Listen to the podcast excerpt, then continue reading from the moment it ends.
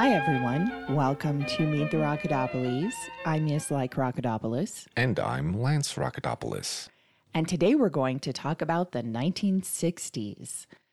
But first, a shout out to the 90s rave band, Lords of Acid, for both the title and the idea of this episode. And here's a shout out to Johannesburg, South Africa. Woohoo! Hi, Mistress Baton. we got our jam box from her. She lives in that area. And hi to Watkin Tudor Jones. We know you're out there somewhere. So, this episode is about sex in the 1960s, which was a decade of social and cultural turmoil in the United States and other parts of the world. Today, we'll touch on some of the philosophical, sociological, spiritual, and scientific rhetoric around free love in the 60s and how that rhetoric was deployed at cultural and individual levels but this episode will be different from the others because we're going to focus our discussion largely on one person who experienced the 60s really to the fullest. And that person was my mother, who was very much involved in many of the various shenanigans of that time period. But many of her experiences tended to be on the extreme end of the spectrum. And when she reminisced about those experiences, her memories were almost entirely positive, though she also did take some very serious risks and did end up getting in some fairly serious trouble on a few occasions. So while she did all of the hippie stuff, mind active drug use, spiritual quests, reproductive rights, in a manner of speaking, and to a limited degree, political activism, a very limited degree. Her unique experiences in those areas do not quite fit the standard white middle class American baby boomer narrative of that period. So we'll divide the discussion into four interconnected trends that touched the lives of many baby boomers in the 60s and we'll look at them through alternately the lenses of sexual rhetoric and my mother's personal experiences. And I do want to just give you a warning. There are parts of this episode that are not for the squeamish. And we're really sort of nudging the envelope in our discussion of STIs. So if you can't handle just a little bit of gross talk maybe this episode isn't for you. Yeah, when I think of the 60s, I think of free love. The sexual revolution of the 1960s in the United States was a social and cultural movement that promoted liberal attitudes toward sex and created a profound shift in how people thought about sex. The term sexual revolution has a lot to it. It was highly political in that it was the start of the gay rights and women's liberation. In the 60s, women gained more control of their bodies and sexuality.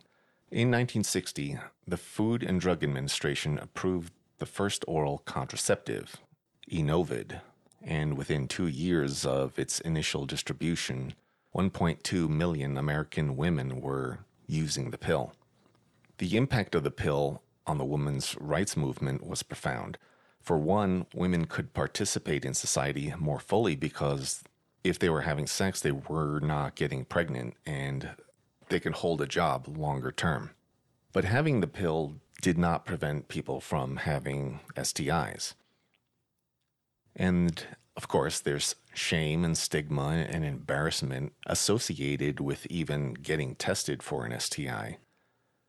The primary STIs that people were concerned about in the 60s included syphilis, gonorrhea, chlamydia, all caused by bacteria, and herpes, which is a virus. Chlamydia is interesting because it spread widely during the 1960s and it was only recognized as an STI in the 1970s. Okay, so my mother was very much into free love. She was extremely sex positive. Most of her sex positivity took place in LA and in Boulder, Colorado, where she spent the majority of her adult life. I remember in the 80s, we'd be strolling the Boulder Mall, and inevitably, she'd run into someone who she'd had sex with maybe 15 years earlier. And I know this because she'd tell me that she had had sex with that guy, whichever it was, but she'd say it in a kind of a giggly schoolgirl way, like, oh, I had sex with that guy. sort of proud of that fact. Yeah. And I was probably, I think I would have been like between the age of 11 and maybe 14 at that time. Hmm.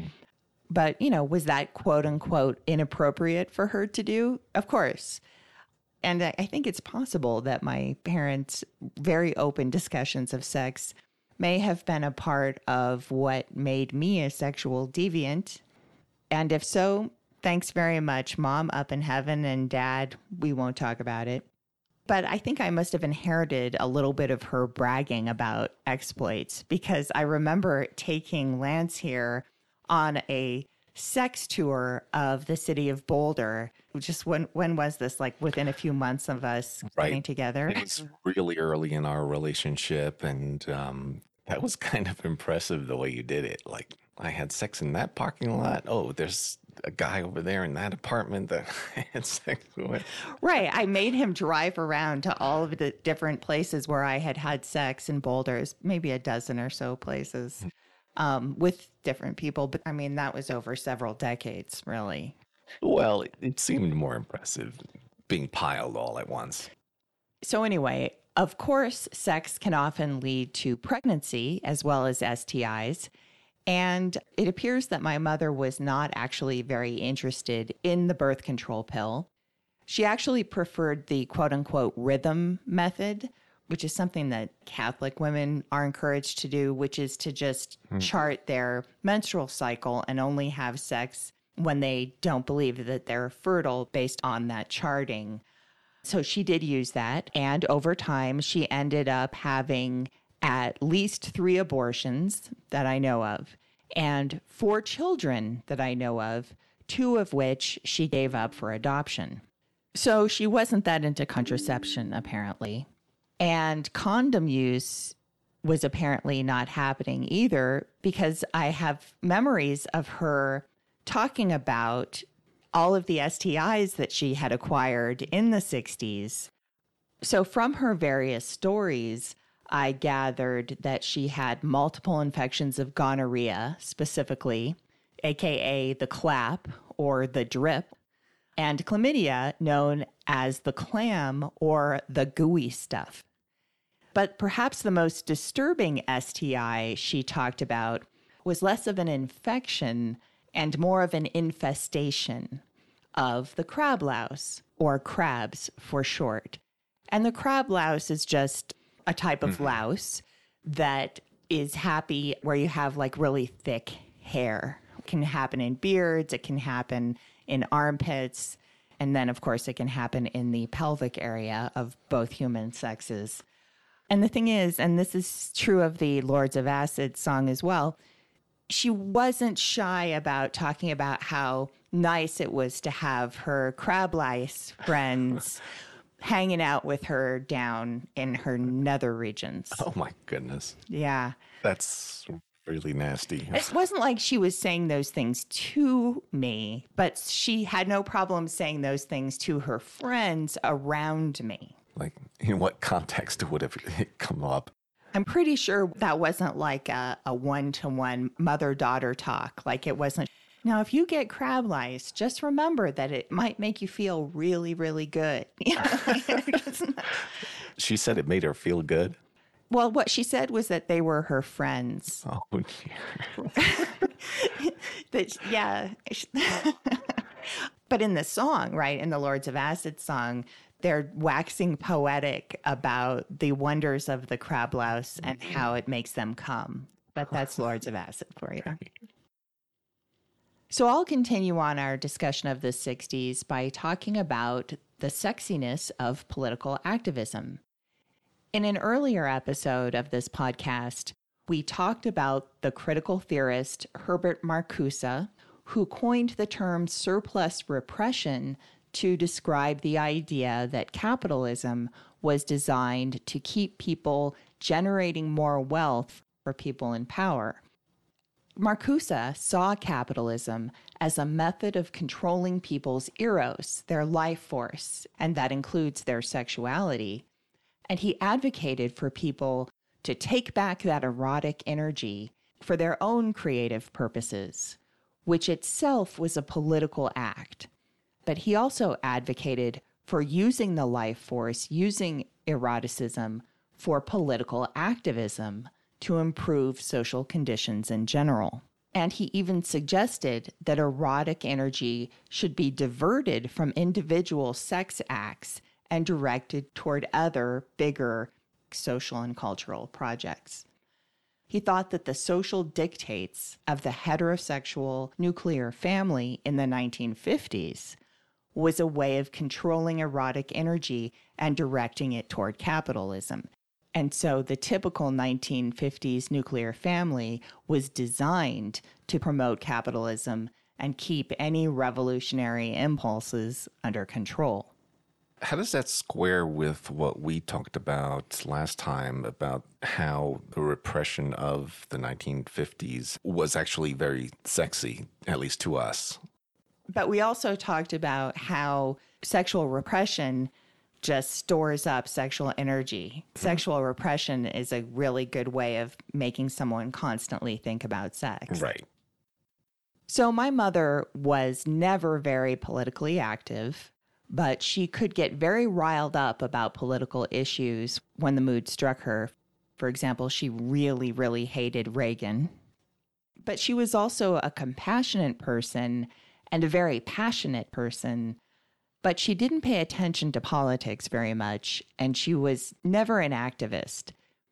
So in 1969, she and my dad and one of their friends in California lived about a half a block from Venice Beach. And on April 20th, 1969, there was the Venice Free Press Music Festival. And as some of our listeners might already know, 1969 was a huge year for music festivals. There was Woodstock, the notorious Altamont Festival, in which four people died, the Toronto Rock and Roll Revival, etc. The Venice Free Press Festival is not a famous one. There's very little information about it online, but there's some. And we're going to post a picture of the brutality that took place there because at some point during the concert, the crowd started spilling into people's yards and businesses that were on the boardwalk at that time. And the LAPD showed up and, you guessed it, just started beating the shit out of everyone. they never do that. it sounds like they're stormtroopers or something from Star Wars. Come in and just start beating people or shooting people that was something that they seem to have enjoyed very much. And in fact, that goes back to the 40s. They started these riots, they started police riots against mm. peaceable legal protesters. So my parents were both at the festival, and at the first sign of trouble, they took off and ran up to the second story apartment where they were watching the scene out their window.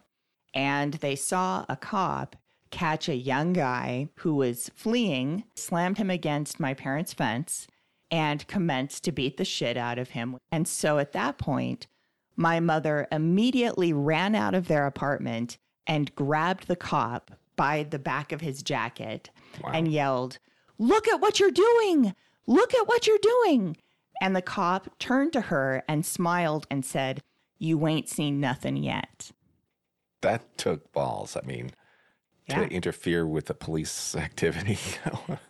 and that's characteristic of her too. So she didn't have a lot of political ideology going on in her life, but she could definitely tell the misuse of power mm-hmm. when she saw it. Of course, my dad ran after her and had to drag her back into their house. The other thing that I think of when I think of the 60s is obviously the increase in and acceptance of especially recreational drug use in, in the 1960s. But beginning in the 30s up to the 60s, there was a big push by the federal government to demonize drugs. Drugs in the 60s became more fashionable and mainstream, especially marijuana. It started to become associated with social protest, and so the stigma against it declined. In addition to marijuana, there were other more, quote, hardcore drugs that became more fashionable, including quaaludes, heroin, mescaline, and LSD. All these were glamorized by musicians, writers, and other artists. And having these artistic types saying that it can help expand your mind and stating that it can be a very spiritual experience also made it very attractive. Psychedelics were advocated by writers like Timothy Leary, Aldous Huxley, Arthur Koestler, and Alan Watts. There is evidence of the ability of psychedelics, especially to induce spiritually significant experiences. There was the Marsh Chapel experiment, and this was an experiment conducted by Harvard researchers that got Timothy Leary kicked out of Harvard because he was the supervisor of the experiment. Basically, the controversial nature of the research was also problematic. And that particular experiment was done with psilocybin or magic mushrooms. What did your mom think about drugs? Well, she loved smoking pot and she did take a lot of acid in the 60s as well as some other psychedelics, which we will talk about in our next section of this episode. But also, somewhere between 1965 and 1968, she was also involved in the drug trade. And by drug trade, I don't just mean selling pot to her friends. First, she sold heroin and meth in her early 20s, she acquired a boyfriend who was not a good person, a pretty dangerous guy, and he took her to Mexico for the purpose of moving heroin and meth back and forth across the US Mexico border. And they did that for a few months until he a couple of times he seems to have tried to kill her. He got her heavily dosed up on crystal meth and then locked her in their apartment. And then eventually she got away from him when he attempted to strangle her to death. Hmm. And uh, and she played dead and slumped over and he walked away. This is absolutely crazy. Yeah. but that wasn't the end of her drug trafficking story. After she got away from this guy, she ended up in Boulder and she met a wonderful boyfriend there and had her, I believe, her third child with him. But with drug dealer number two, they were crossing back and forth over the US Mexico border, really just to sell pot and acid. So it was a little bit of a step up ethically. And she was very happy with him as a boyfriend. And, you know, but it was the 60s and people weren't into getting married at that point, I guess. And then she met my dad, who was not that into drugs. He smoked pot, but he was not trying to sell drugs. He was uh, mm. too busy reading poetry. From what you've told me about your mom, it seems like she's a very spiritual person. And in addition to all the unrest and social protests of the 1960s, it was also a time of spiritual exploration people were searching for meaning beyond the physical world. And to me, this search was the driving force that gave impetus to all the protests, the civil rights movement, the mm. rise of feminism, gay rights, and environmentalism. Wait, you're saying that you tie all of those, all of that? I think so, yeah. You think that was like God, like helping? Because a lot of them certainly did. Right. So I worked for a woman. This was in Arcata, California. I went to Humboldt State for undergrad. And I worked for a woman who had like a, a little cafe and ice cream store in a very hippie town, Arcata. And she told me that she believed that the 1960s happened as some kind of gift from God or some spiritual source in order to heal World War II, what, what wow. people were experiencing from World War II. That's interesting. Kind of explains why people were reaching out for other religious traditions, especially the Eastern religions. Yoga, meditation, Buddhism became much more popular. Most famously, the Maharishi Mahesh Yogi became the favorite guru of the Beatles. He was the first to popularize transcendental meditation. One of my favorite teachers of Eastern philosophy was the aforementioned Alan Watts. He was a writer and a speaker and frequently on California radio interpreting and popularizing Japanese, Christian, and Indian traditions. There's also Carlos Castaneda, who wrote books in the late 1960s and early 70s while he was studying anthropology at UCLA. Castaneda describes his experiences with the use of peyote and other hallucinogens in his books. Peyote is a small button shaped cactus native in the southern parts of the United States and Mexico, with mescaline being the active psychotropic component. Its hallucinogenic effects are comparable to those of LSD and psilocybin. Castaneda speaks of his encounters with Mescalito, a teaching spirit inhabiting all peyote plants. It's worth noting that Castaneda's writings have always been controversial among anthropologists. Some people believe that he fabricated the whole story. But it is undeniable that he had a huge influence in Western spirituality. Those books popularized shamanism and exploring consciousness and what it means, and he influenced basically the whole New Age movement. His accounts challenged the dominant Western worldview by presenting a different perspective on reality, consciousness, and encouraged his readers to do explorations on their own as well. He's an interesting figure. There's a lot of indignation all over ethnic studies and anthropology about his quote unquote research. In fact, that term mescalito did not exist before he wrote his book. He created that name to just describe the general spirituality around peyote. Both of my parents used peyote in the 60s. I've never used peyote. I think that I would want to. I rarely use any kind of recreational drugs. It's been years and years, but peyote is one that I might want to try sometime. I know that you want to try some uh, psilocybin mushrooms. yeah, just strictly for masochistic purposes. It sounds like. But my parents did talk a lot about their psychedelic experiences. My dad has teased me for years about telling me how he saw God on taking acid and that he would wait until like he's on his deathbed because he smoked so much pot. I think he probably forgot that he said all of that. But the next time I see him in person, I'll ask him. My mother had no problem, though, of course, talking about all of the psychedelics and how the Virgin Mary appeared to her and she became a nun and all of this stuff. oh, wow. And after the 60s, in the mid 70s, she did embrace Sufism and got herself on a more steady spiritual path that lasted for 30 years.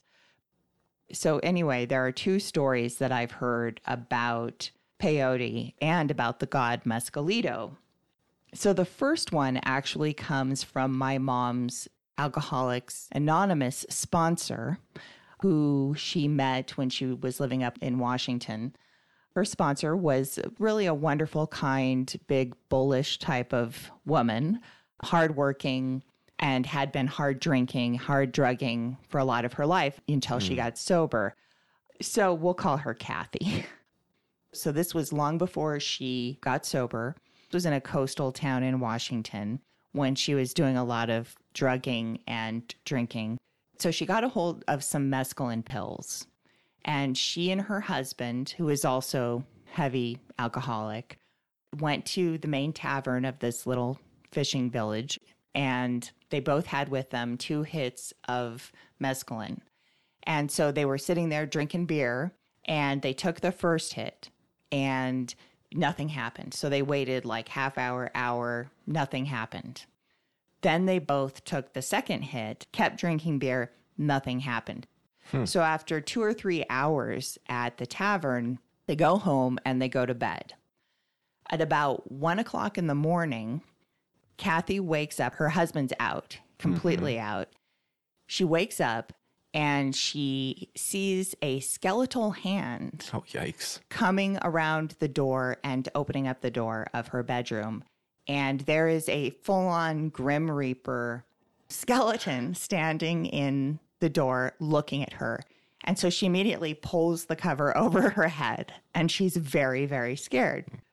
About 20 minutes later, she peeks out and there he still is, standing in the door. She pulls the cover back over her head. An hour later, peeks out, still there. She's obviously terrified. So she cowers in her bed, just peeking out to see if he's still there. A little before dawn, she peeks out from under the covers and he speaks to her and says, You wanted to meet me. and she's shaking. And then he turns around and walks away.